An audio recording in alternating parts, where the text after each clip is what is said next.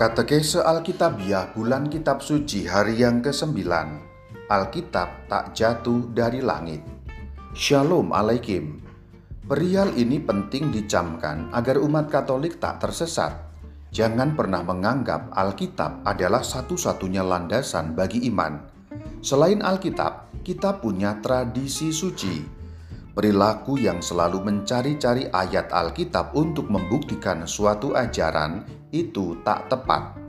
Kadang suatu ajaran ada ayatnya dalam Alkitab, kadang ada tanda petik ayatnya dalam tradisi suci, kadang ada dalam keduanya. Alkitab ada karena tradisi. Alkitab tak pernah akan ada di muka bumi kalau tak ada tradisi ketika ajaran iman, yaitu tradisi, dituliskan, Alkitab yang lengkap seperti sekarang belum ada. Bagaimana terjadinya Alkitab? Beberapa pengikut ajaran Yesus Kristus menuliskan ajaran iman. Tulisan-tulisan itu atau kitab-kitab itu tersebar-sebar di mana-mana belum terkumpul. Misalnya, kitab A ada di Roma, kitab B ada di Antioquia, kitab C di Yerusalem yang memakai ya terbatas umat setempat. Lama-lama ada yang menyalin kitab-kitab itu lalu mengirimkannya ke tempat-tempat lain. Akhirnya, kitab-kitab itu ada di berbagai tempat sekaligus. Namun, kitab-kitab itu belum dijilid dan belum diakui sebagai Alkitab secara resmi. Contoh, umat daerah A menganggap Injil A itu bagian dari Alkitab, tetapi umat daerah B tidak atau belum menganggap demikian.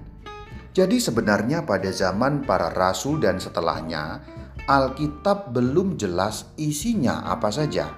Saya ulangi, Alkitab belum jelas isinya apa saja. Sekarang kita punya Alkitab dengan isi yang jelas. Waktu itu belum jelas. Siapa yang membuatnya jelas?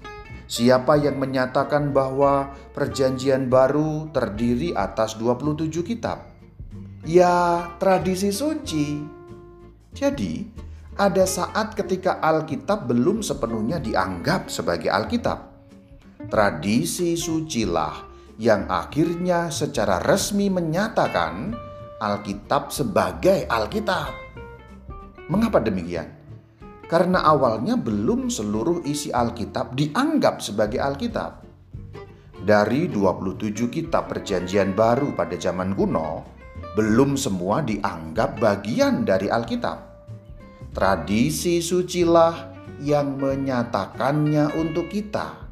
Tradisi sucilah yang mengajarkan bahwa Alkitab itu isinya A, B, C, dan seterusnya tradisi sucilah yang mengajarkan kitab ini masuk dalam Alkitab, kitab ini tidak, dan seterusnya.